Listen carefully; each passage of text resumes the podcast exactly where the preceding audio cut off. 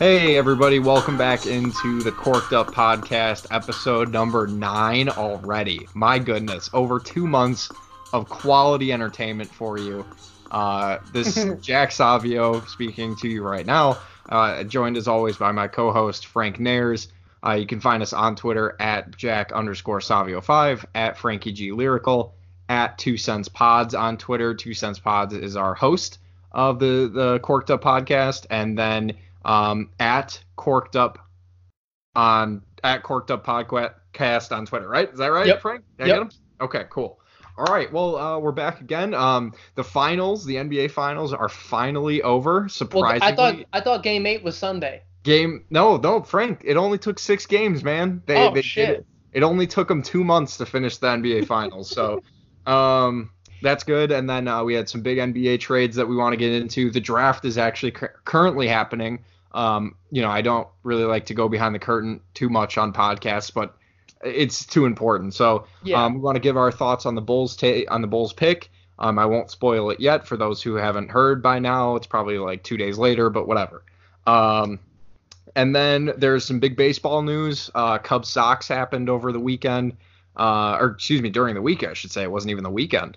Um, and then me and Frank are starting uh, a new su- a new segment.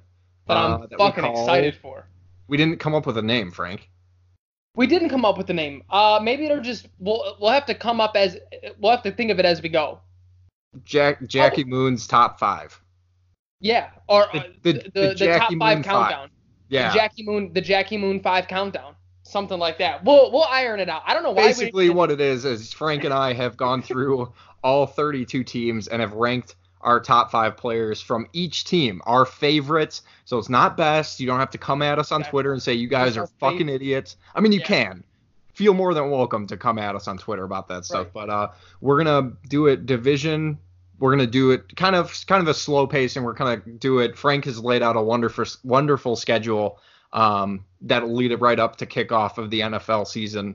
Uh, so this today's show, we're going to be doing the Steelers and the Browns. So we're going to do the AFC North. So next week, as I'm sure you guys could probably guess, will be the Ravens and the Bengals. So we'll kind of get there. Frank, I'm nervous about that Bengals one. the um, Bengals. But before we get ahead of ourselves, Frankie, uh, we have some new. We have a new NBA champion team. Yeah. The Toronto Raptors were able to take advantage of a beaten down Warriors team. Um, you know, what what are your thoughts on the on the new NBA t- champions, first time NBA champions? Yeah. And, and what do you think of just Kawhi Leonard overall winning uh, NBA Finals MVP? Um, you know, I, I really wasn't shocked. I a fully healthy Warriors team probably takes out Toronto in six. I only said that to say I'm really getting sick of the the quote unquote asterisk, um, you know, fan base that seems to be coming out because if you wanted to in, in any whether it's a boxing match whether it's uh, the NBA playoffs I'm sure even in the NHL playoffs which I, I don't watch like any NHL but you can make an excuse for every single win ever. It, it, like I, I always use boxing as my as the best example because that's where I'm most well versed in but you can always say oh well he didn't have the best camp you know or, or he overworked himself and like you there's always that one little caveat. The Toronto Raptors could not control who got hurt and who did not get hurt the problem is in the the the super team led NBA, which granted the Warriors are a super team, but they built mainly through the draft. But that being said, their players are so good that they've had to sign them, which prevented them from having the best depth on the bench. But realistically, that's what happens when you are top heavy. If one or two of your players go down, their backups are not going to be nearly as good unless you're going to have a bunch of people take pay cuts. Like it's just it, it just is what it is at that point. So like that's the risk that you're running throughout an NBA season that's super grueling, an NBA finals that takes 2 months and you know and everything else that comes with being a professional NBA NBA team. Um so with, with all that said, I give the Raptors full credit. They they took out very good teams in the East and even with uh, you know, without KD, but when Klay was in there healthy, I, it di- it didn't seem like anyone was head and shoulders above each other. It still felt like very even games. Basketball is a game, and, and I'll let you go after this. Oh, no, basketball yeah, is a basketball is a game of runs, And the one thing that I said was without KD, I picked Toronto. What it comes down to me is who is the best player come playoff time or NBA Finals time with four minutes or less in every game. If KD's not on that court, it's head and shoulders Kawhi Leonard. And that to me was an easy pick. And and without KD, I thought, you know, I, I, I, thought Toronto did what they had to do. You had guys step up. Siakam had a few good games. Fred VanVleet had a few good games. Kyle Lowry hit a few big shots. I mean, they, they played their role, but when it came down to it, Kawhi Leonard is the best player on the planet right now in this given moment, and he and he did what he had to do. I give them full credit for it. Yeah, and I think you absolutely should. And and it's kind of funny because when you're talking about giving out credit, and I think the war the Raptors should get all of the credit in the world. You beat you play who you play. They can't yep. just what are they just going to sit there and be like, "Oh no, we don't want to win game 6 because KD isn't there, so what what's the point of even playing the game?" No.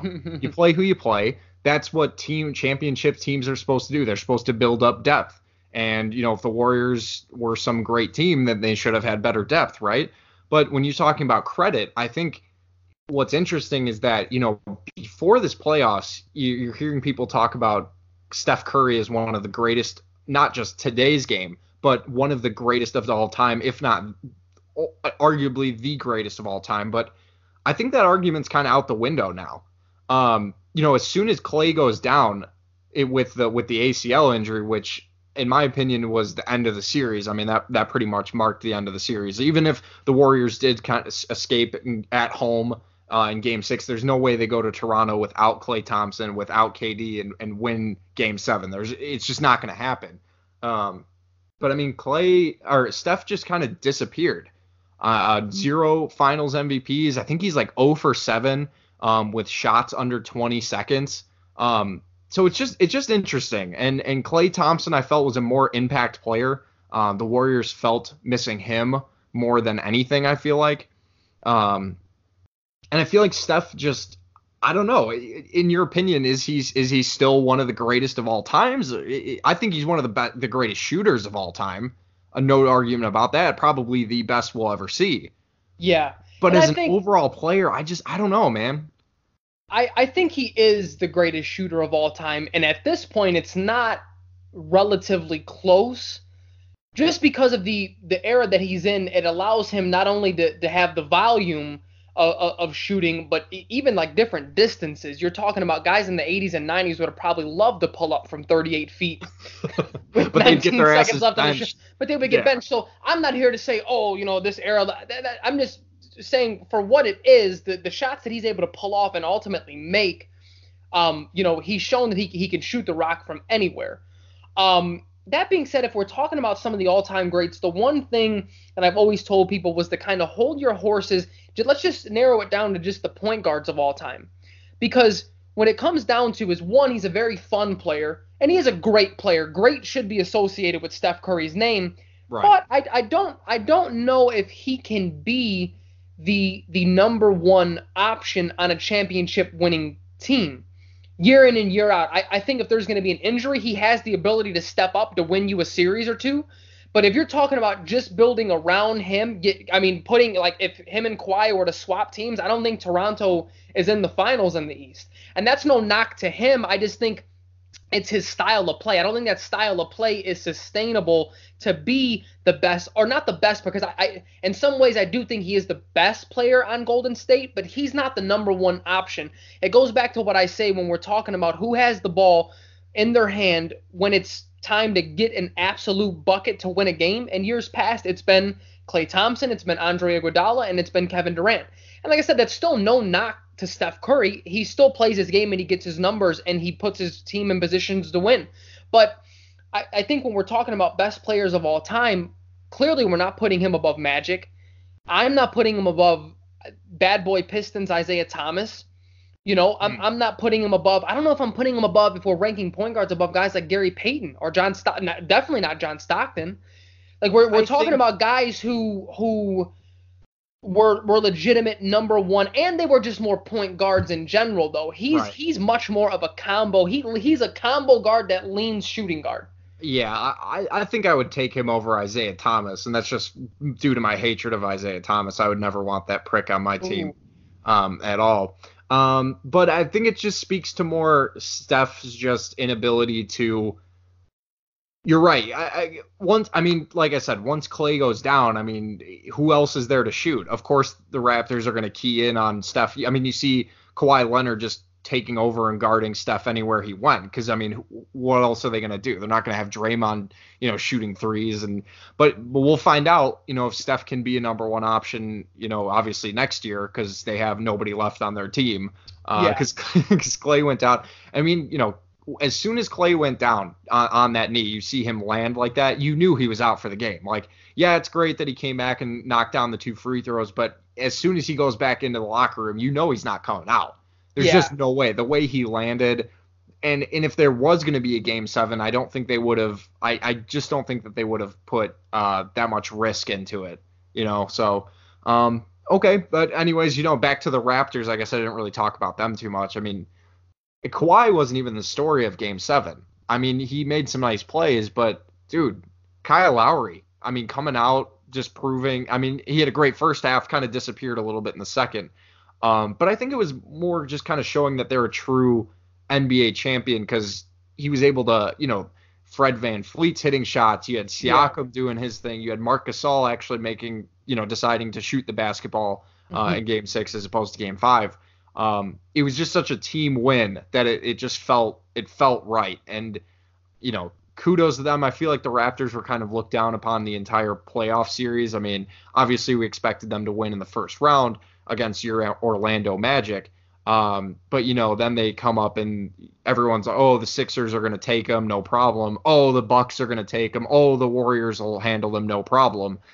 Dude, this team was just too good, and Kawhi was just. I mean, that that's going to go down as one of the best preseason trades of all time. Is getting Kawhi Leonard for a year and winning I that agree. championship.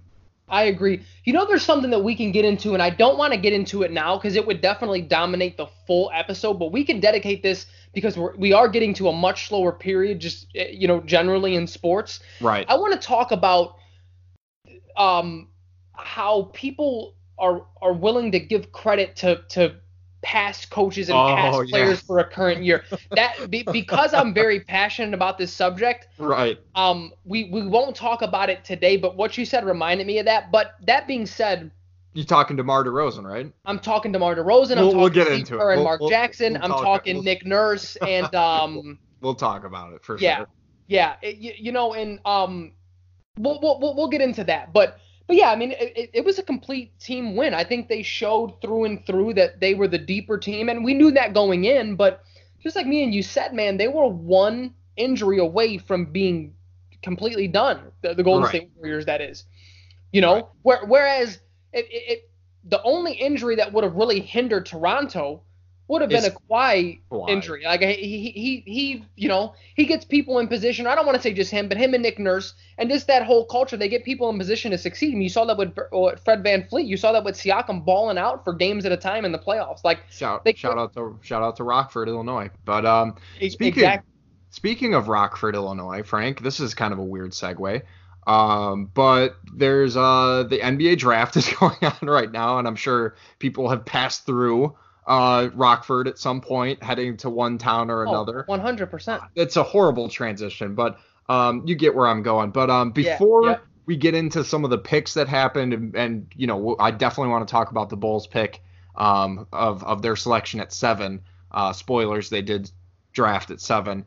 Um, I want to talk about the biggest trade in the NBA leading up to the draft. Fucking Tony um, Snell to the yeah, Pistons. Tony Snell to the Pistons. Uh, it's a real game changer in the East. Uh, but no, no. Um, seriously though, in all seriousness, um, Mike Conley heading to the Utah Jazz. I mean, this is a real, you know, game breaker right now. I mean, the Jazz have an old point guard, and the Memphis Grizzlies have a new point guard. But no, uh, Frank, I'm here to talk about the Brow heading to Hollywood. Yep. Uh, Anthony Davis traded to the to the Lakers uh, for Lonzo Ball, right? Yeah. Yep. And uh, Brandon Ingram. And Josh Hart. Pick, and Josh Hart, all for the fourth pick uh, in this year's NBA draft. So, um, what were your thoughts when when that when that kind of came down? Um, Anthony Davis with Bron Bron. I certainly wasn't surprised. That being said, it, if the rumors were true about what happened or, or what what the trade was at the deadline this past year, what the fuck happened? Because they got outside of all the draft picks that they can continue to stock up, that was great for the Pelicans. But the players themselves, I mean, Zoe, I, I think Zoe is in a good situation for positionless basketball there. I think I think granted he, he is more of a point guard, but you know, just being able to run the floor a lot more. LeBron has always been in that, that middle pace where he's going to run a little bit, but he's also going to play half court ball. I don't think he was ever a great fit there. He's a so point think, forward, yeah. Right, and I think I think and well, LeBron dominates the ball, and I think exactly if you put the ball in, you know, Lonzo Ball's hands, say what you will about his shooting, but he's a playmaker. He knows how to find the open guy, and I think him and Zion are a very good pairing. I do like that pairing a ton. You know um, what? This. Oh, sorry. Go ahead. Oh no, what I was gonna say was I think the book. Uh, granted, you could say the book is still out on uh, on Lonzo Ball, but I think the book is still out on Brandon Ingram. Um, just because I think it's a very easy transition for Zoe to get in here and succeed. I don't know if that's to be the case with Brandon Ingram because we can see he can ball. He certainly isn't a scrub and he can play, but it's like, what what kind of role can you can you um you know do with a winning team. He, you, you never won in LA, and, and when it was time for you to score, sure, you can get buckets, but like outside of that, what else can you do? Right. Um, I'm curious to see, uh, you know, what what that is. And then Josh Hart, it, you know, he he can wind up actually being the best player they get back from this. He he's a really good ball player. Um, but uh, you know, and, and I'll toss it to you, but it seems like everyone is taking well i think just today's nba philosophy in general right now is to stack as many young pieces as you can and throw them at a team that has an, a superstar that doesn't want to re-sign there. Um, we we kind of saw that with boston. Granted they never really pulled the trade on anything. I think they valued their assets a little too much at times. Um, we saw that with with the lakers um, and I think we're going to see that with the Pelicans with all those picks that they have. I think they're going to see, you know, kind of who's developing and who they feel like they can build around. Obviously, Zion's going to be their guy. Um, but then they're going to, I think, three or four, maybe even five years from now, we're going to see that happen. They're going to throw the this package of future picks as well as, you know, young players to to get well, a, a rising superstar, someone like an AD or, or just whoever's in that situation at the time. Yeah, and you know, I think to answer your earlier question about what happened to the trade midseason, um, I think a lot of it had to do with just the unknown of of knowing where that pick would be. And I think once mm, the, the Pelicans knew that the the it was pick four, they were probably like, all right, this is good value. Um, plus the players that we're getting back. Um, and we know we're losing Anthony Davis. If we're going to get anything, this is probably the best that they could get for him. Right. Um, which I, I, I like the trade. Um, and to to Frank, we talk about a bunch of other sports on the Corked Up podcast here, and to bring another sport into this, um, what this trade does for the Pelicans, in for guys like Brandon Ingram and for Lonzo Ball and for Josh Hart, it's almost like bringing in a closer, where it's now you have Zion Williamson, and it kind of knocks each guy down a peg. So let's say they're relief pitchers. Now you have Pedro Strop who's closing. Let's say that's Brandon Ingram. Well, now he's more of a setup guy. Now right. he can just focus on scoring. He doesn't need to be the guy. And I think Zion Williamson is is a lot, he's a much different player than LeBron James. And I feel like it's a different game and and he doesn't have the credibility that LeBron has where he can just say no, this is my team. You know, we're going to do it this way. Um, he kind of just will let it'll it'll let allow those guys moving over from LA to the Pelicans to kind of play their game and kind of develop that way. So I think it can only help those types of players. Plus, you have Lonzo and Brandon Ingram out of the spotlight of the Lakers. Some guys right. just can't handle it, man. And and playing in New Orleans, it's going to be much different, um, much lower spotlight until you have the Pelicans and Lakers play, and I'm sure that'll be a nationally televised game.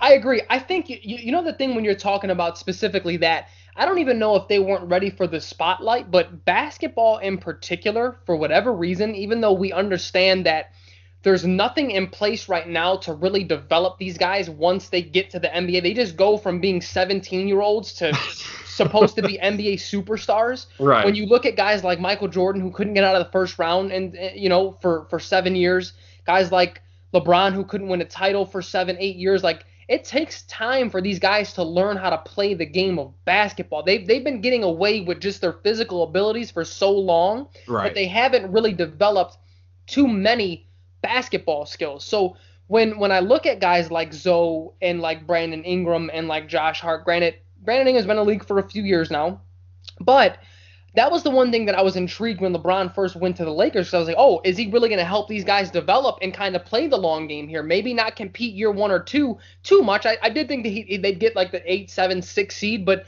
moving forward, if you can really help develop these guys and mold them to the player that you need them to be, you have a powerhouse those last couple of years of your contract because Right. they all have potential. But he's just he's he t- talked about it his first year about. I mean, it was like the first few weeks. He's like, yeah, I'm already starting to get impatient, and it's like, dude, what team did you think you signed to? But Right. you know, I, I, I digress. I do think that's it's going to help them being in a different market. I will say this to, to kind of further your point. That puts a ton of pressure on Zion Williamson.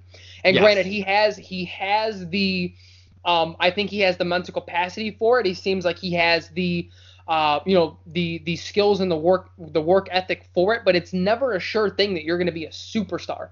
Um, it- it's to the point where like you know the the the sports talk radio and people on ESPN are, are, are asking like, oh, if he averages 23 points a game, is that a success? And it's like, yes, it's a fucking success. Like what what like wh- in what world is 23 points a game not a success for a career? Right. Out of someone who's 6'7", 280, who can do much more than score. Right, exactly. well, and and that's the thing too is it's it's become such an era of of numbers and stats, and it's just like defensively, yeah, there's defensive rating and stuff like that, but that just doesn't tell the, the whole story. You you have to actually watch these players, and I feel like Yeah. when you look at this box score and you say it's 23 points a game, you know, uh, uh, considered it a success. Well, it depends on on the prism that you're looking through it. Is it is it Kevin Love on the Timberwolves where he's they they win maybe 30 games? Right. You could argue that maybe that's not a success. Does that make him a bad player? No, it just might mean that he's not a transcendent player that can elevate the team with those statistics. It's Right. just it, it- you you have to be able to watch the game, and I feel like I, I feel like we're kind of losing that a lot with just the numbers itself. You I know, agree. the the eye test. I- I disagree that it's a bad thing. The eye test it, it may not confirm every single statistic that's out there, but I think it does tell you a lot about knowing what a player is actually good at. I mean, we talk about it all the time. And the rumor now is that Jimmy Butler might be a candidate to go to the Lakers and join LeBron and AD. And, you know, Lakers fans are going nuts. They're like, oh my God, you know, we're going to get Jimmy Butler. But here's the thing Bulls fans, Timberwolves fans, and now 76ers fans, they know, yeah, Jimmy Butler averages 23 points a game, but we also know how he ends up at that 23 points a game. Right. How he slows the game down, how he Yep. dominates the ball, how he takes shots. It's just it's not the same way that Steph Curry averages 23 points a game, or, or excuse me, scores. I should say he doesn't average 23. He's much better than that.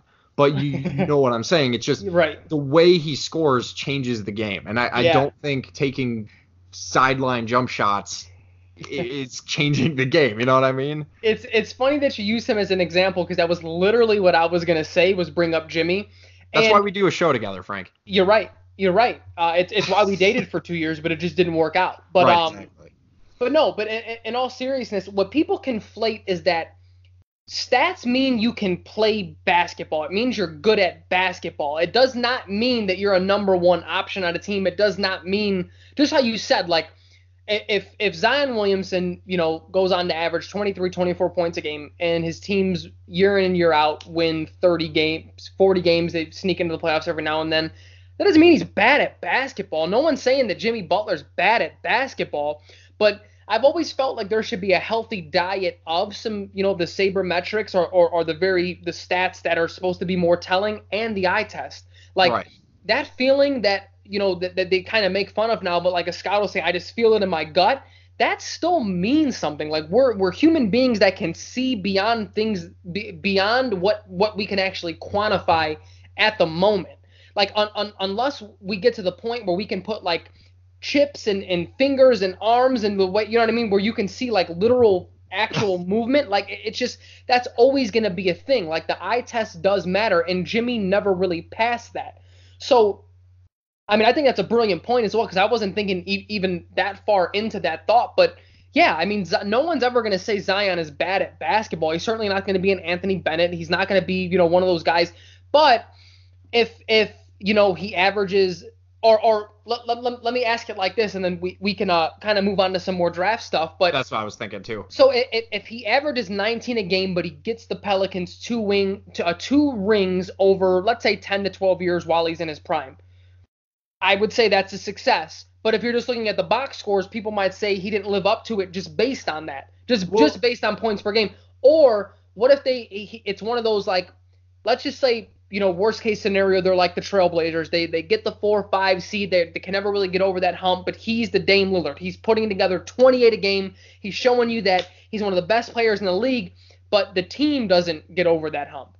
Well, like see, which which one do you do you really favor? You know and and I, I would say that I would say the latter for a lot of people because we we've talked about this on on the Corked Up podcast before. We've talked about how the NBA fan is is changing where people care more about the players than they do about the team and the team's success. Right. People, yeah, I mean, you know, it's it's great when teams are are in the championship. Um, but I mean, people cared more about what Kawhi is doing than they did about the Raptors. You know what I mean? Like it, right. it just the, the team narrative is almost completely gone, and I, I feel like just yeah. because of how how dominated the the league is by the players now. I mean, you know, you're looking at Jimmy Butler scoring 23 points a game. You're not looking at how the 76ers are still an incomplete team because they can't stay healthy and they can't keep guys on the floor. Once you get to the playoffs, you're just assuming that these since these players are on this team, they, they should be good. But you still lose the team chemistry aspect, and we saw we saw that in 2011, 2000, uh, yeah, 2010, 2011 when the Heat lost in the finals to to the Mavericks. The Mavericks had better team chemistry. Yeah. They had played together for a long time, and the, and everyone agreed that once the Heat kind of get them get their feet underneath them, they'll win a championship. And it, it, people just did not understand that in that first year. They're like, why are they not as good as we thought they would be? Because you can't just throw it's you can't just it's not NBA 2K. You can't just exactly. throw players together and be like, "Oh, here you go." Look at what's happening in Houston right now with all the reports of Chris Paul and James Harden's relationship just being completely destroyed. Um, yeah. I mean, they refuted it, but it, I, I, to your point, I would say people would probably look at 19 points and two rings as probably a disappointment, which is just Man, unbelievable to me. That's insane. So like, uh, uh, imagine if he he's like 19 points, 12 boards, you know, a block and a half, and six assists. That that would be an incredible career. Exactly. But it's because the points aren't. Jesus because it's not like 28 points a game. You know what I mean? Like yeah, yeah. It, it, people will look at him more as a better overall player than just a superstar for some strange reason. Uh, you can't yeah. beat both. You just you, I I don't I don't know. And then, but, but yeah. then you kind of get into this weird circular thing where it's like, but then you know you got probably the same demographic of people who will tell you that Draymond Green is better than Shaq. Like, but he, you know, what, it's it's weird. It's such a weird logic, and I'm trying to to like finagle my way in to understand certain things, but I just won't. But I'm not a stats guy. Like you can point to stats all you want. That's fine and dandy. Carmelo Anthony got stats, and he was fun to watch, but that didn't mean he was, you know, a number one on a championship winning team. He proved that to us. Exactly. Um, exactly. But yeah, I think, uh, you know, I think overall, just like you said, great trade for both sides. Uh, it, it filled the need for for what both teams want to do. Um, obviously, we are here uh, we are recording this on draft night, so some big stuff, uh, you know, has gone down. Zion obviously went number one, Ja Morant number two. Um, the Hawks trade up to number three, or I'm sorry, to number four. Were you shocked at all that the Knicks didn't do kind of Knicks things and, and take a chance on someone at number three instead of kind of the shoe in RJ Barrett at three?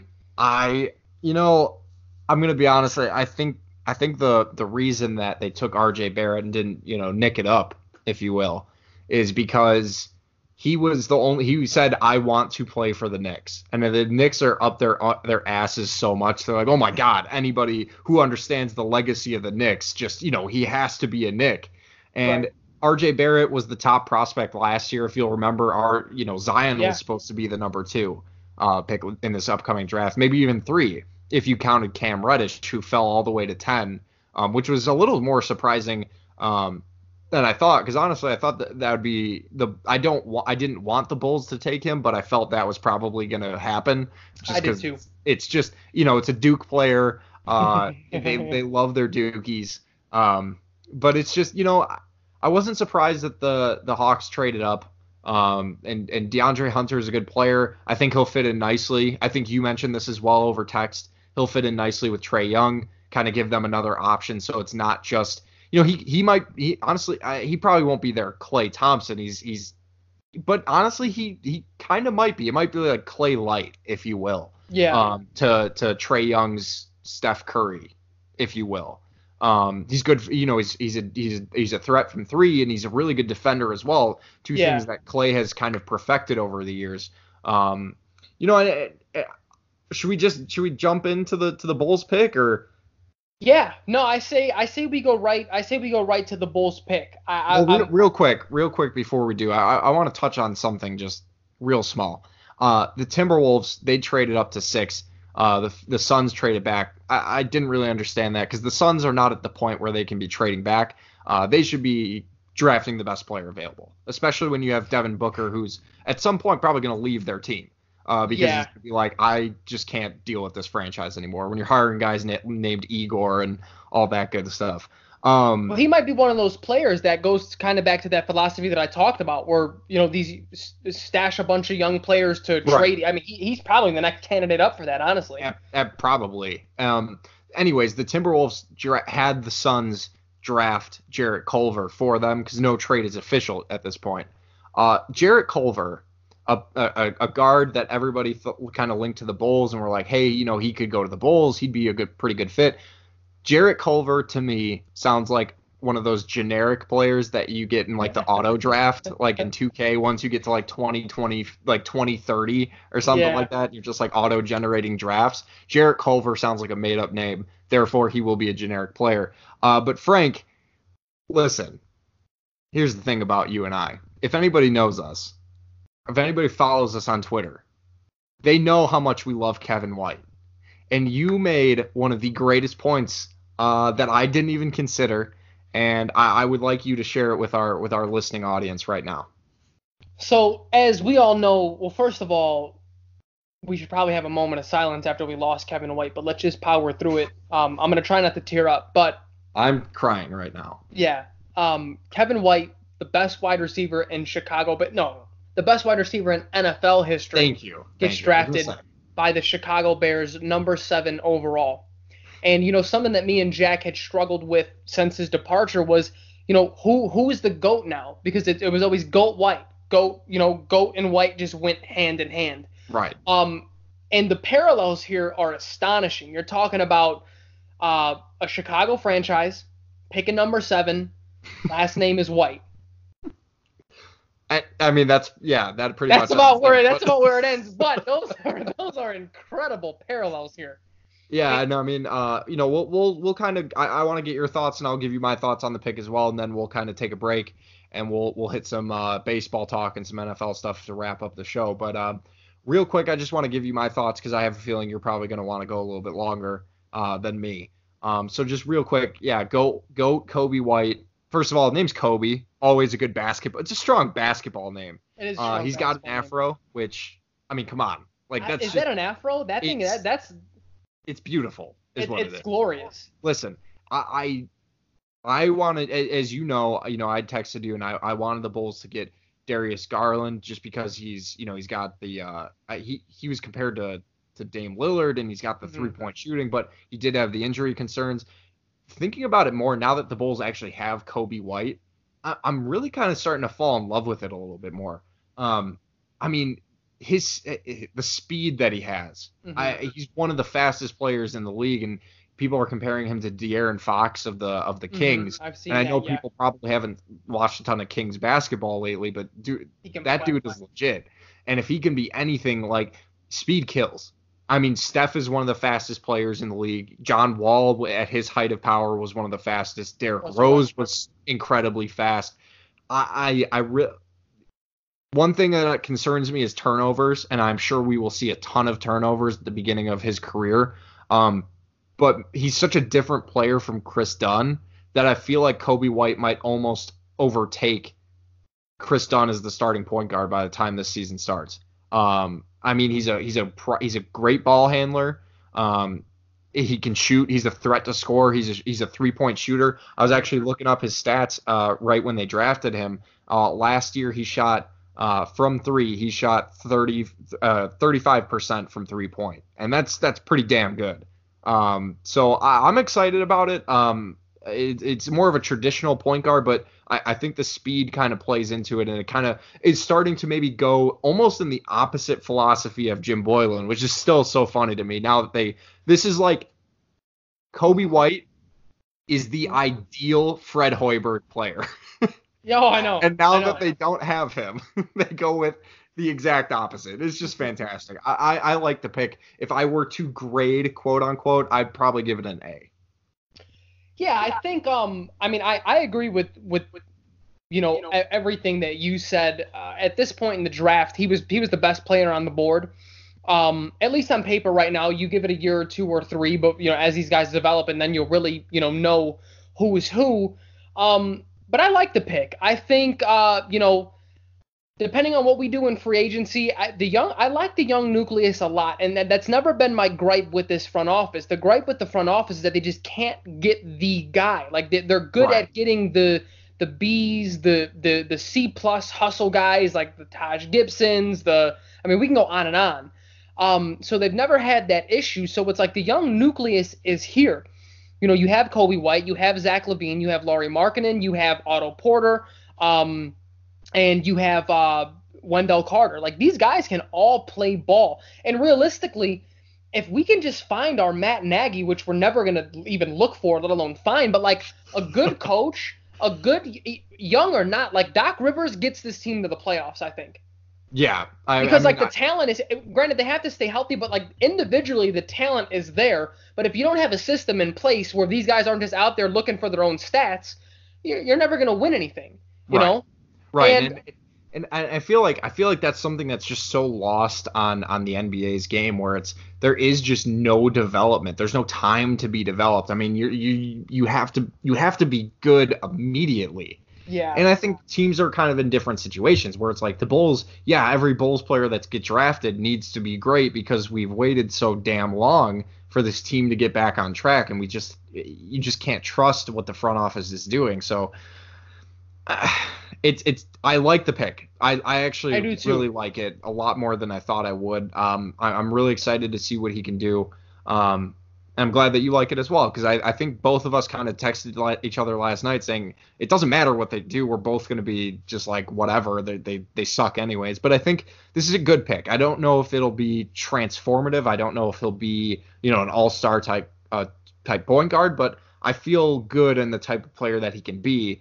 Um, you know, we'll, we'll see. We'll see. I guess that's all you can really say. But uh, yeah, we're gonna we're, we're, gonna take a break here on the Corked Up podcast. When we come back, we're gonna do some uh, baseball talk. One of the uh, there's there's a team that wants to do something a little different. A and uh, no it's a team that might have multiple cities. I don't know. we'll see what happens. Um, but then we do want to get into some Sox Cubs um, thoughts just real quick, and then we'll end today's show with our new segment, Jackie Moon's top five favorite players of all time somehow, some way. But uh, we'll be right back on the Corked Up podcast right here on Two Cents Pods.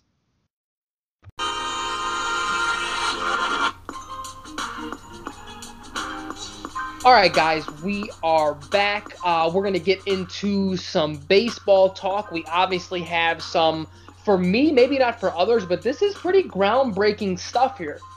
Um, you know, Tampa Bay Rays uh, are are exploring the possibility. Well, they've been granted permission to to have some games played in Montreal.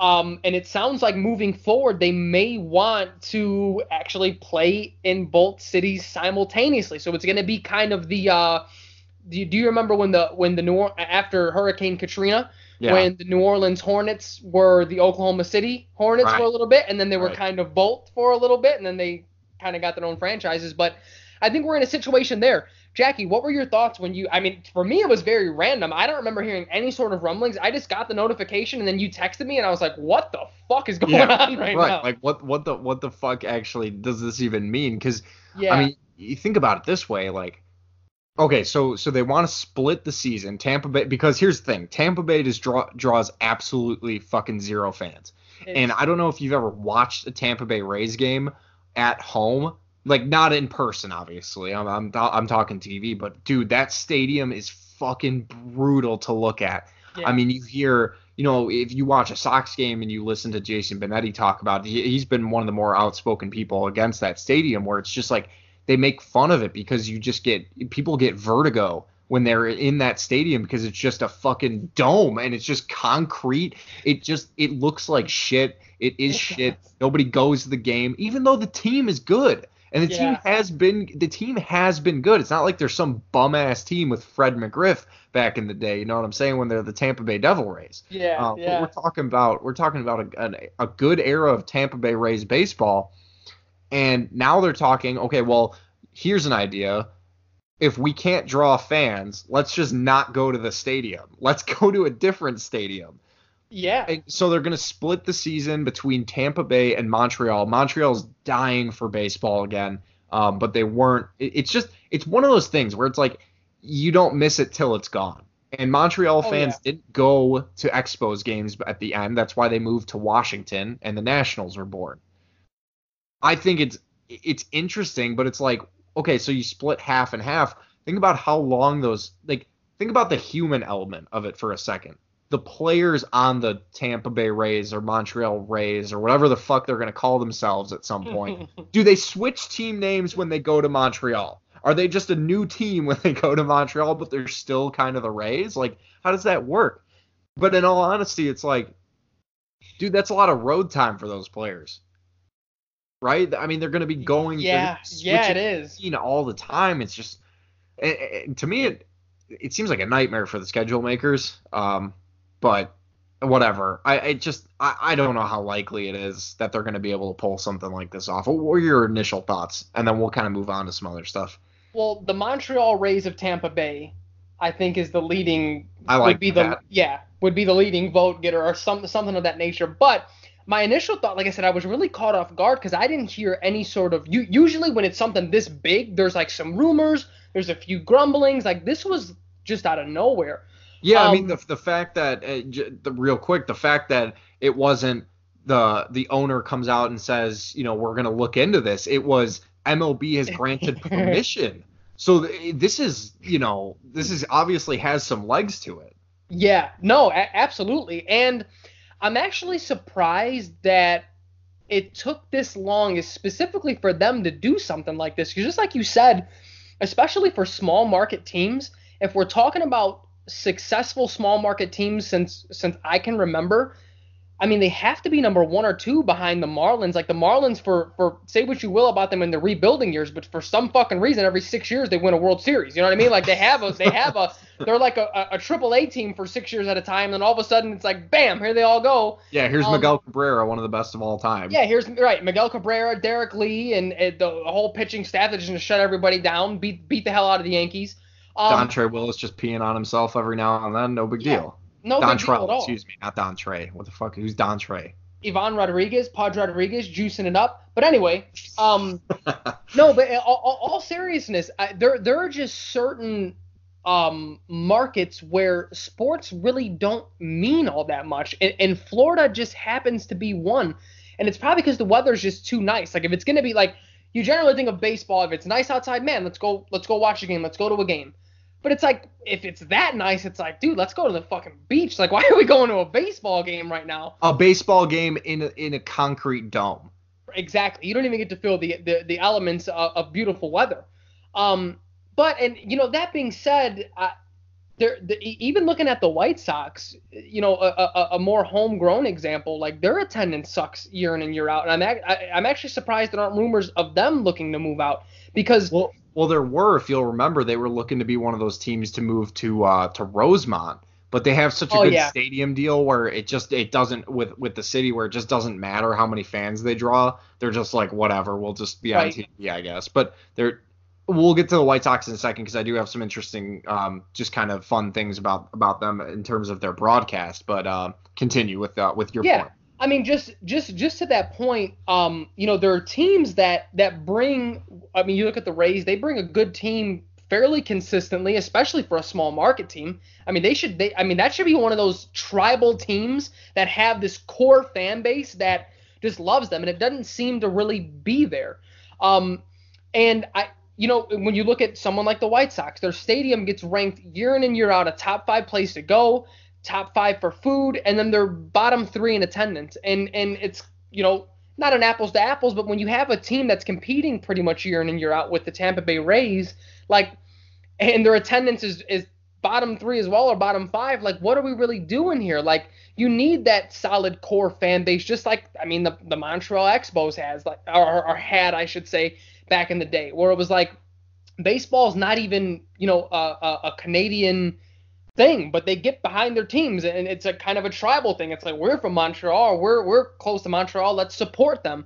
And it's like you, you don't really get that with, with the Rays. And um, as surprised that I, I was surprised because it was random, but my second thought was like, man, I'm I'm surprised that this didn't happen earlier, that they didn't get this team. Like for me, if you're talking about moving teams to Las Vegas, that's one of the first teams in baseball that I would look to because they have good management, they have good ownership, and now you just kind of get handed this fan base that that wants has been wanting sports since the 1400s. You know what I mean? Like they would have been my first choice to move a bit. I mean, granted, there ha- I don't think there's been any talk for a Vegas baseball team, but that would have been my you know my choice for them if the rumblings were there for a Vegas Major League Baseball team. Yeah, and you know, I, I think of it. it's an interesting point that you make because it kind of makes me think of two things that maybe that this move does is it not only test the waters to see if there could be expansion to Montreal, if Montreal would be interested in a baseball team again, um, based off of the attendance of how the Rays do, but maybe it also tests the water of Tampa Bay, where it's like now these fans, you know, does it kind of scare them into being like, oh my God, holy shit, we could actually lose our team? You know, is right. this something that we should we should support more to make sure that we don't lose them forever to Montreal. So it kind of tests the waters of both cities at once yeah. while also kind of having a, a, team play. It's just it's a weird situation because you start to wonder at some point baseball is going to want to expand. It's just it's the natural progression of it.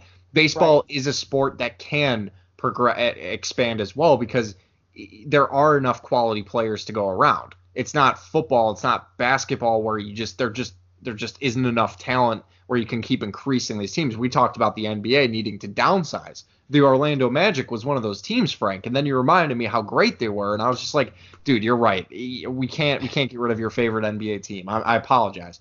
Um, but speaking of the of the of the White Sox, and I, I do want to get thoughts of our listeners on the Tampa Bay stuff. So, you know, please hit us up on Twitter at Jack underscore Savio five, at Frankie G Lyrical, at Two Cents Pods, or at Corked Up Podcast on Twitter to give us your thoughts on on the expansion uh, or the split. I guess it wouldn't. It's not really even expansion.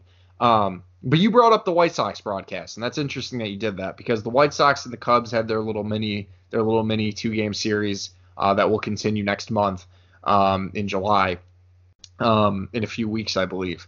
Um, the White Sox broadcast. I don't know if you if you saw this statistic, Frank, but it's up 40% viewership just because Hawk Harrelson is gone, and it's up like 120% on their streaming.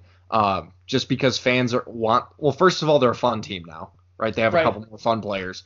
Uh, but that god awful piece of shit broadcaster is gone, um, and it makes them a little more entertaining and a little bit easier to watch.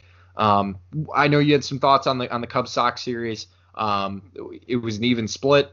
Mm-hmm. Ironic that we're talking about splitting uh, baseball teams between cities, but Mm-hmm. Um, it was an even, even split. What'd you think of the two games, Frank? Um, they were the epitome of baseball.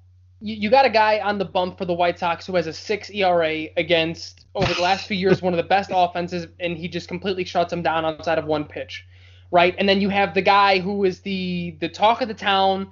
Lucas Giolito, he's the next Mark Prior, he's Kerry Wood, he's everything, and then he just gets completely rocked, right? And it's it's I, it was funny because during game one, I was out and I, I was playing basketball, so I missed the first like four innings, and I was keeping up with my phone, but it was it was gonna rain for the next five days, so I was like, let me get out, let me get some cardio in, let me let me play some ball, and the and I was playing with kids who were probably like 18, 19 years old, and they're just like, yeah, like if the Sox come back today, they're definitely gonna sweep them because Giolito's on the mound tomorrow. And I kept telling like, yo, like that's not how baseball works, man. Like Right. it, it, it you, nothing is won on paper in baseball whatsoever.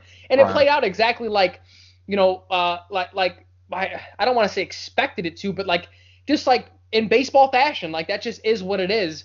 Um, but it was fun. It, wa- it was really really fun. It, it, it was a good series. Um, I will I will say this as well. I've had a, a, much different experience growing up in the neighborhood that the White Sox played and, and always being a Cubs fan. And, and for those inquiring why, because that's always the question is like, how did you grow up five blocks away from Comiskey Park and not be a White Sox fan? I just we couldn't afford cable, so like all we had was five channels, and WGN was one of them. And the Cubs Right. were always on. I came home after school, they were on. In the summer when I had nothing to do, the Cubs were on, and it was a fun time to be a Cubs fan. You had Moises Alou, you had Sammy Sosa, Mark Prior, Carlos Zambrano, Kerry Wood, et cetera, et cetera, et cetera. Um, so now that we got that out of the way, White Sox fans can be some of the most annoying fans in in in the world. And and the reason is is because a lot of them, and I don't want to say all of them, because I've met White Sox fans who kind of had the same sentiment as me. When it's Cubs Sox series time, let's talk all the shit in the world. Let, let, let's do it. This is the time to do it. We're playing each other. It's head to head. But what I've come to find is that a lot of them care more about the Cubs losing than the White Sox winning. Like, if the Cubs lose game seven against the Indians, that I think that means more to a lot of them than them winning in 2005. Like that's how they hate the Cubs much more than they hate.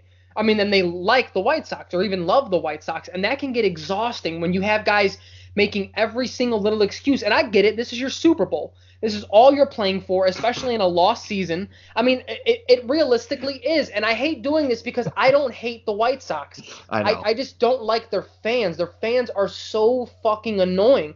And it's even to the point where it was like the Cubs, you know, finally get good for a sustained amount of years in my lifetime, and then like the only rebuttal is, oh well, they still suck.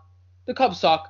Or it's like it's like the homophobic shit because Pride is on the north side. And it's like, oh, the Cubs are gay, like as if anything's wrong with being gay. And it's like this weird shit that they do, and it's like, get get off your high horse, White Sox fans, because ever since I was a kid, it was always, oh, the Cubs are gonna blow it, and the Cubs are gonna do this.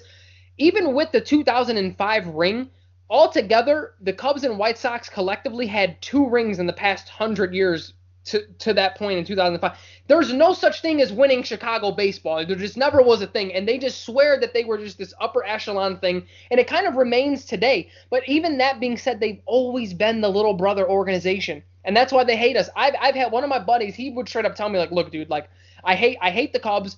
And the reason is is because I'm a diehard White Sox fan, and no matter what the fuck we do, like we just don't get the attention that you guys get. P- ESPN forgets that we that we want to ring in 05. They don't that even was count the it. shit ever. And and I get it. I get that level of frustration to a point, but like some of them just they don't even pay attention to baseball until it's time to play the Cubs. right. And it gets Yeah. it gets very very annoying. Well, you know, a lot of a lot of that has to do with the, the guy that I was just speaking about is Hawk Harrelson because he is one of the most homer broadcasters of all Oh. time, and he fostered that hatred of the Cubs in Sox fans. Like they just they grew up like you know because Hawk would talk so much shit, and instead of just worrying about the game, he'd get so fucking personal about it, and it just it just evolved. And, and, and now this it's just how the Sox fans feel. They just they can't stand with the Cubs wins, and I just feel like the Cubs Cubs fans in general just don't pay a lot of the White Sox fans attention At, at and the all. team in general. And you know, it kind of bothered me that that everybody was rubbing the trade in so much about Eloy to the Cubs, or excuse me, Eloy to the Sox. And oh, you know, thanks Cubs. Like, oh, what a, you know, we won this trade. It's like, dude, you can't say you won the trade because he hit one home run in a game that ultimately probably won't matter. Yeah. That people just love to just sweep the the Jose Quintana stuff just out of the way, and it just his his contract had a lot to do with it. Oh, He's yeah. a left-handed starter that gives them more. They needed him more than they needed Eloy at the time. And even if the Cubs still did have Eloy, where the fuck would he be playing right now? What are you gonna put him in right field? No, he's a terrible outfielder. Except Yeah. White Sox fans, he's a great hitter. He can mash, and he'll probably he's gonna be really really fucking good. But to be like, oh, thanks Cubs fans, like uh, it's just it's just ridiculous. It, it was it was unbelievable, and I, I like this White Sox team. But you're I right, fans are just, dude. I mean, I, I sent you that tweet today of, of the White Sox Oh. talk, the NBC thing of like, oh, this would be a Lester, this would be a call to strike for Lester. It's like, dude, that's all they have to complain about is is It's, the it's, one. It, it, the umps were bad in the series, but it's it's because the Cubs benefited from a couple calls. It's oh, this is just bullshit. You know what I I've, mean? I've never seen an inconsistent ump favor one side. He's inconsistent for both sides, and that's what it's that's what it was for this two game series. Like I learned very early on to just kind of roll with umpires. Like they're gonna make bad calls, and realistically, for me, it adds in a flavor to a game that I, that's why I don't want computers for everything yeah, like different gotcha. strike zones, different things, because it's like it just takes the human element away from the game. Granted, there there are some umpires that just need to be fired, like Joe West. He his Angel Hernandez. Angel Hernandez, those guys' expiration dates have been very long, but for the most part, and th- this is what bothers me in general, and, and especially coming from a boxing fan where people complain about the judging and how it's fixed and how baseball umps get paid off. Like, these guys get it right much more than they get it wrong. And I then it's, th- that that's why when they get it wrong, it's a big story because they always fucking get it right. If they got it wrong all the time, no one would care.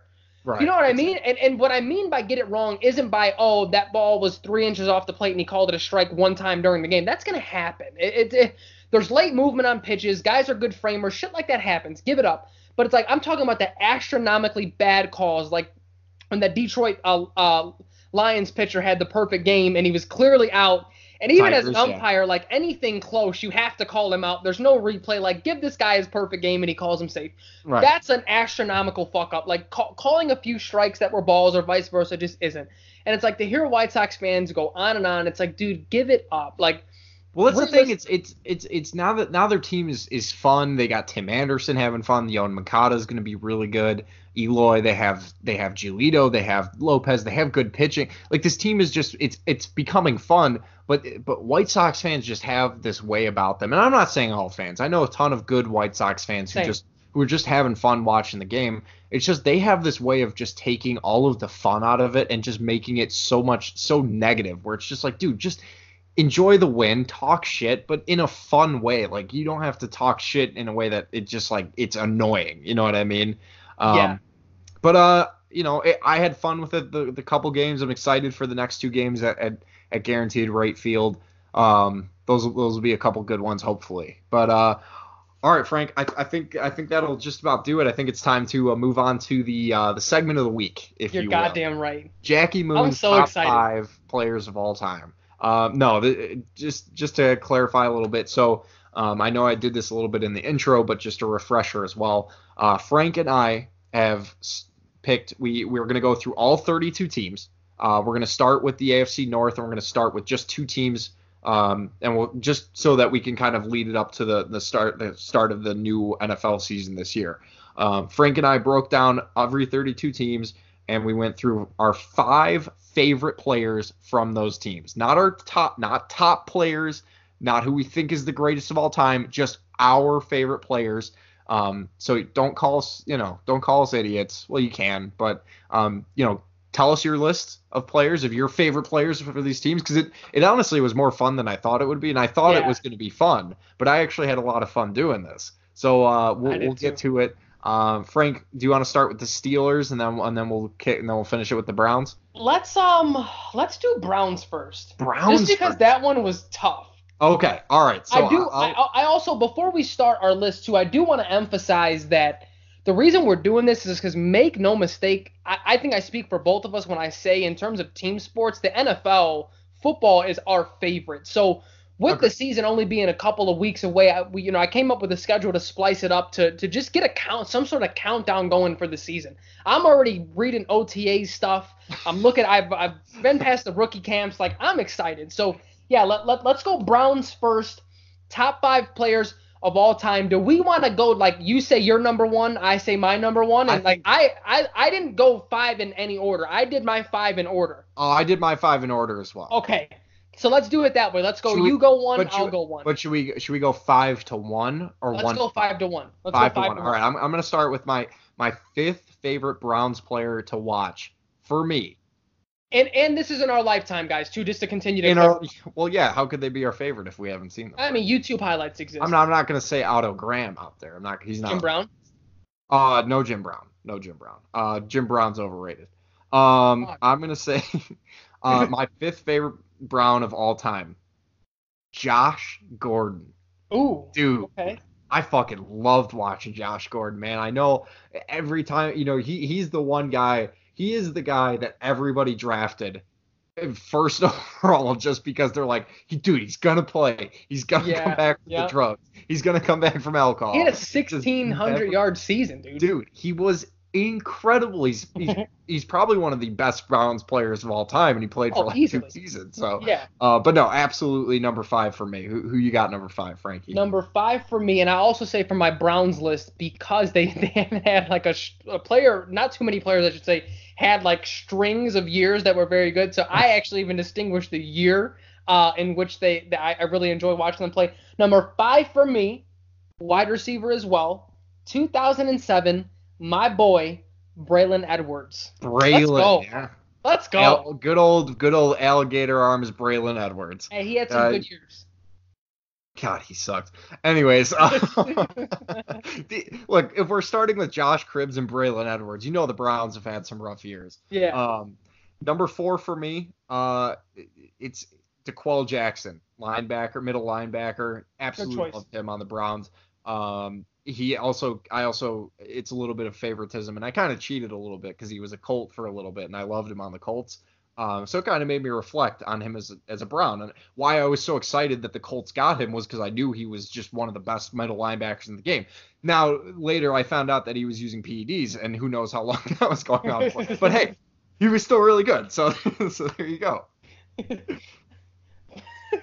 Perfect. Oh, and w- with that being said, I'm glad you brought that up. So the one the, the one caveat that we did have is that we can't name a player twice, like just because they played for multiple teams. Right. Meaning, like we're not gonna now he can't say uh, Jaqual uh, Jaqual Jaqual D'Qwell Jackson. for the Jackson for the Colts now. It- he he's done. He's he's off Yeah. the board. All right. So number four for me, none other than your Madden cover himself Oh, the best white running back to ever touch a field. Well, Christian McCaffrey might might have already passed him up, but your boy Peyton Hillis, 2010. Absolutely, absolutely. Peyton Hillis.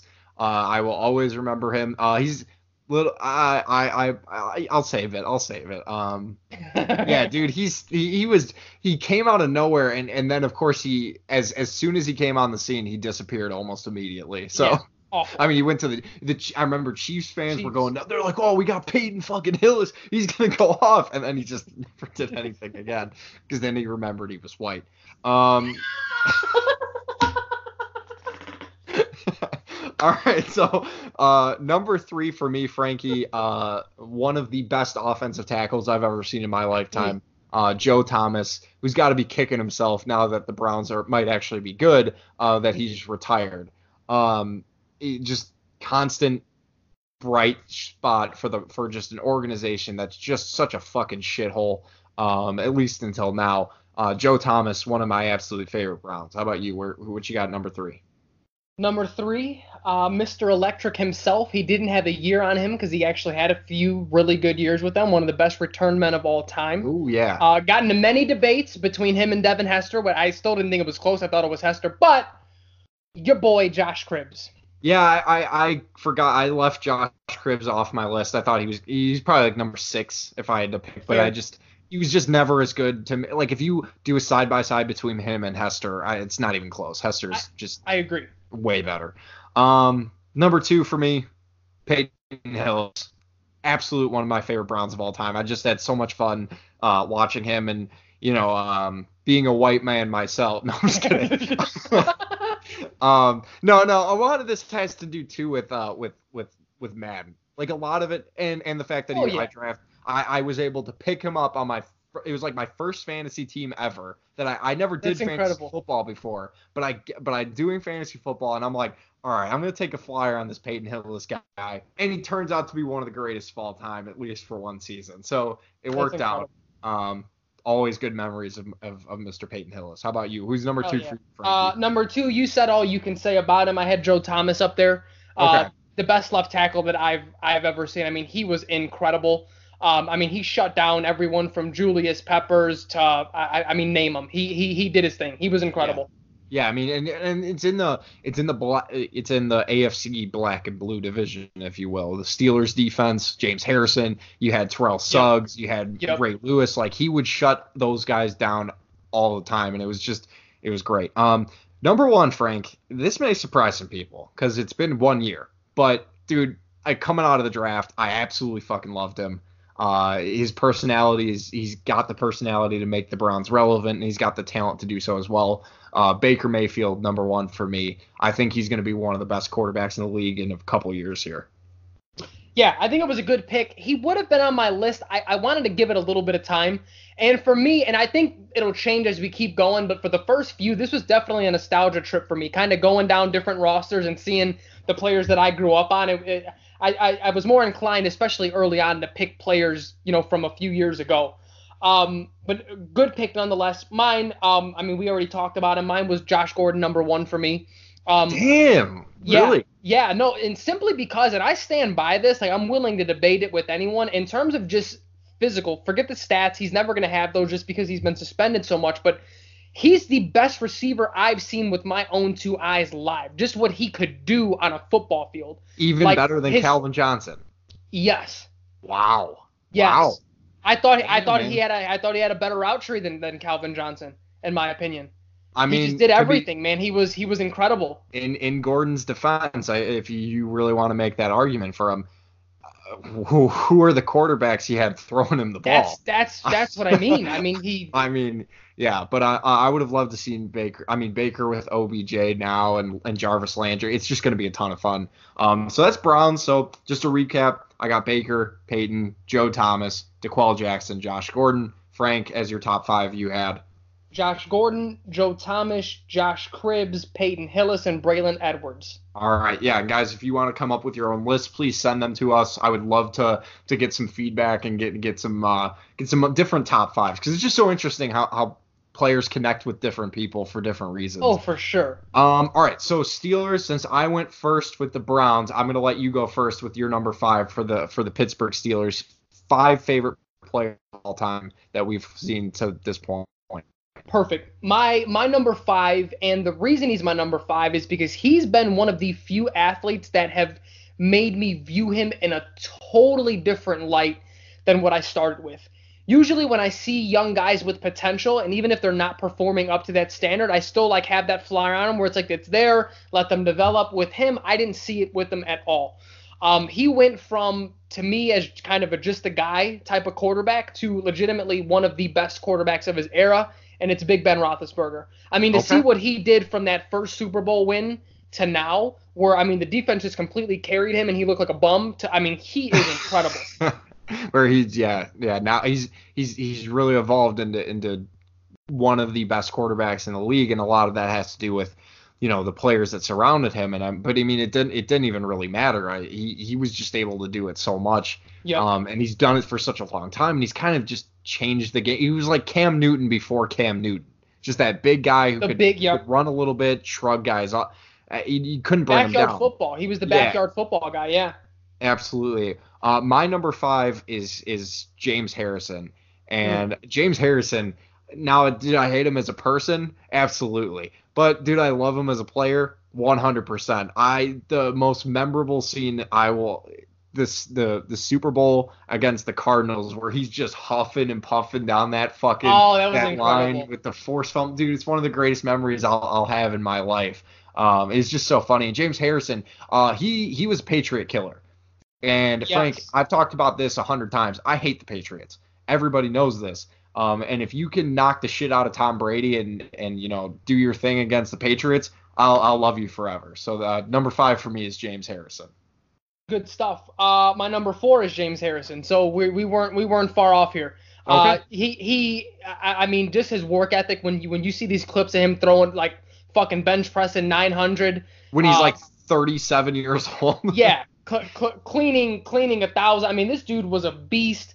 Uh, he, he, was one of the very early features when sports uh, science wasn't that the show on ESPN yeah, Sports Science? Yeah, yeah. And just to see the different angles he would get to get under, I mean, he was a freak of nature, man. Very fun to watch. One of the best pass rushers of our generation. And he would blow you up.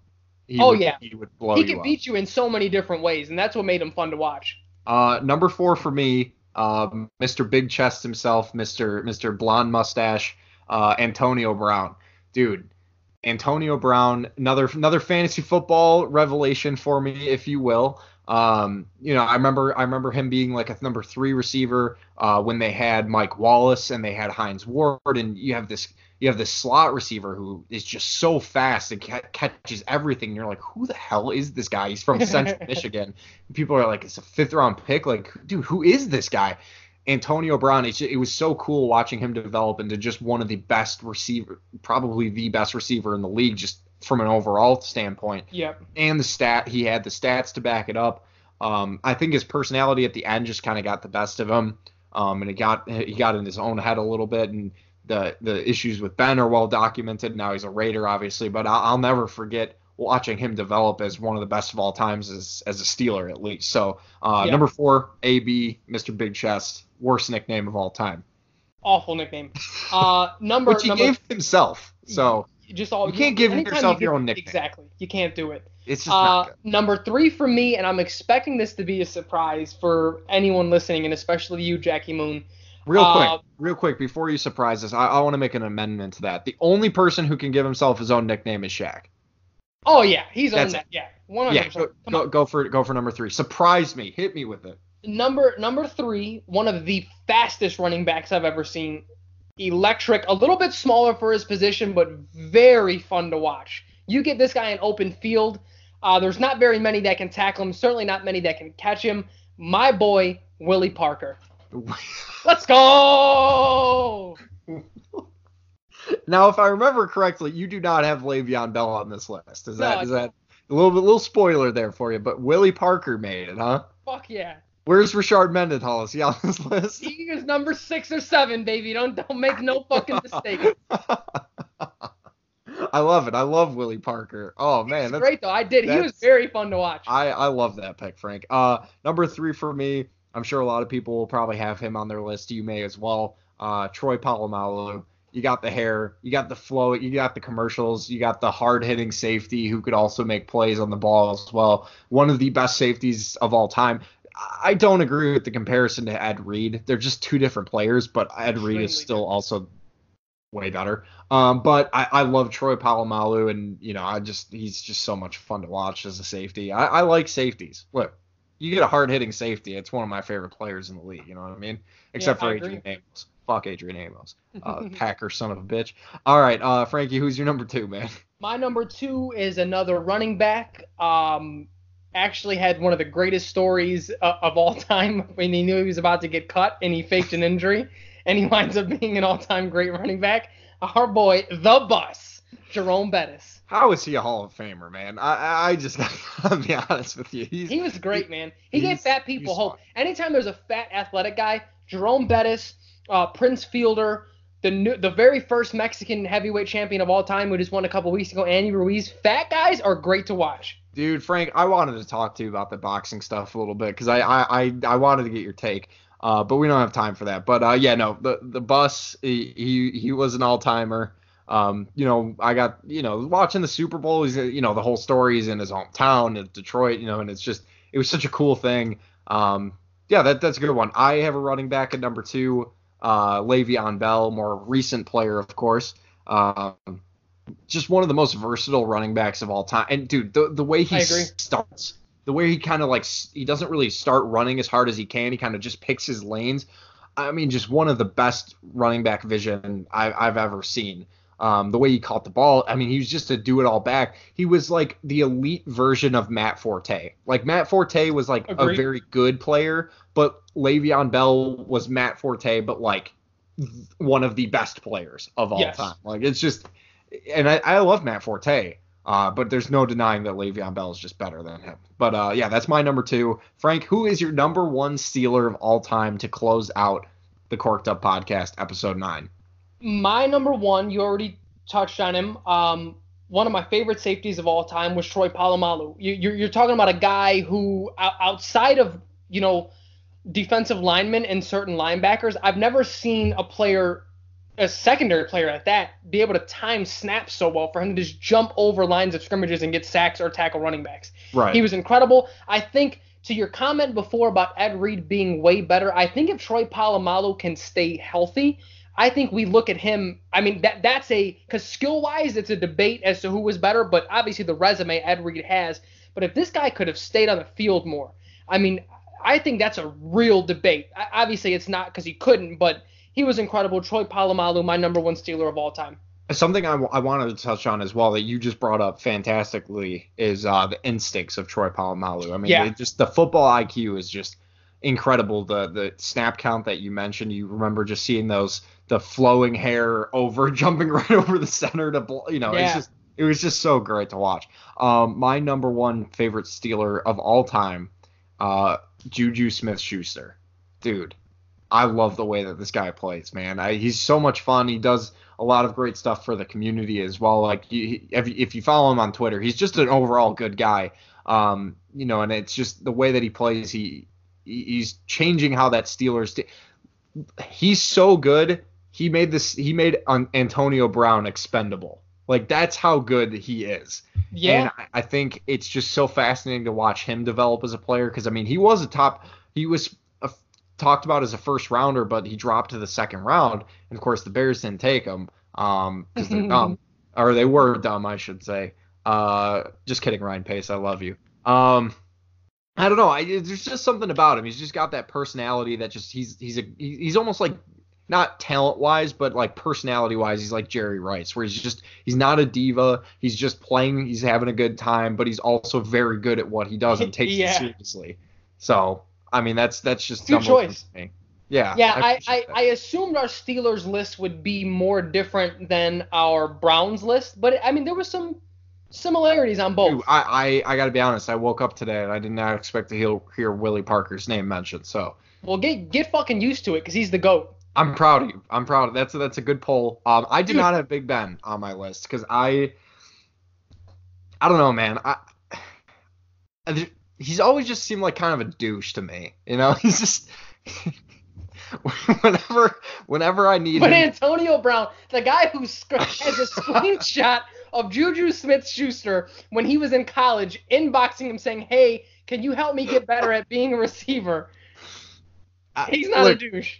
He's well, he's a douche, but he's he's just I don't know. There's just something about Ben. Like it, it's just whenever I need him to play well, to play big and beat the fucking Patriots, he just doesn't do it. He, He just had- won't no, do and- it. Big Ben has like those three games a year, and two of them are always against the Browns, where the final score is six to three. right. And he has like four picks, but still 700, 700 yards passing. Like Right, it just takes, there's no rhyme or reason to those games. Right, and, and he always gets hurt right before he plays the Patriots, and then he can't move, and then the Patriots just they they Oh. dominate him. How do you not win a Super Bowl with, Dude. with Ben Roethlisberger, Le'Veon Bell, and Antonio Brown? And he is the biggest diva. He just loves to ta- For the last seven years, he's talked about retiring. He's like, this might be it, guys. And then every little injury, like it's like a rolled ankle, and he's like, I, I don't know. This I, might I be missed this week. this might be it. and he like comes out on his Paul Pierce wheelchair, and he comes and plays. He's just got to shit his own pants. Um, dude, no, that's the thing about Ben is I just I don't know, man. There's just something I don't like about him. Like he, he just he always gets hurt right the worst fucking time, and, and he just. You're right. He talks about reti- He's talked about retiring. He talks about it more than Brett Favre did. like it's just so goddamn funny to me, and it's just I I don't know. There's just something about him that I just I don't like. You're right. He's one of those guys where it's like you look you watch the entire game and you're like, man, this guy's fucking sucked this game. And then you look at the box score and he's got like 460 yards, six touchdowns, and no picks, and you're just like, what the fuck? When did that happen? You know what's funny? I swear to God, I feel like that's the way people felt about Mitch Trubisky this year. We're just like, what the fuck wrong with him? He sucks. Like after the game, it's like 350 passing yards, three touchdowns, a pick, and it's Frank, just Frank, uh, once we get to the once we get to the Bears, I'm I'm really curious. I know we're saving them for last. I may Dude, have to do an offensive and defensive list for them. Ten whole ten players. Ten, I have to. I don't think I can do just five. All right. Well, well, we'll have to talk about that amendment uh, pretty soon here, but that'll do it, guys, for the Corked Up Podcast, episode nine.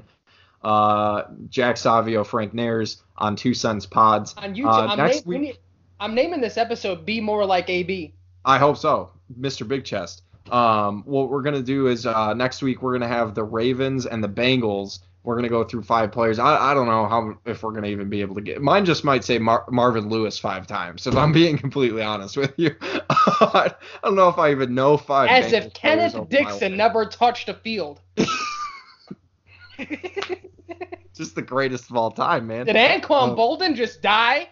We're not. Hey, save it. All right. Anquan Boldin was a. But see, I, I like that caveat of of knowing um what uh, of like once you use a player it eliminates him because Yeah. there are some players who played pretty well on other teams. So it's, Well, you're gonna have to kind of think pick about it. Jamal Lewis for the Browns. It's like he's a candidate for the Ravens because he was Okay. good with the Browns for a few years. Yeah, I mean, I'm gonna. I don't know if he's up. be on my list, but we'll see. I can tell you this right now. Everybody listening, I'm gonna spoil this for you. Ray Lewis will not be on my list for the Ravens. You're a real, Promise that. you're real And we'll talk about it next week here on the Corked Up Podcast. I'm Jack Savio. He's Frank Nayers. Frank, a good time as always. One of the best. Um, I'll, I'll talk to you next week, man. All right, later, man. Have a good one.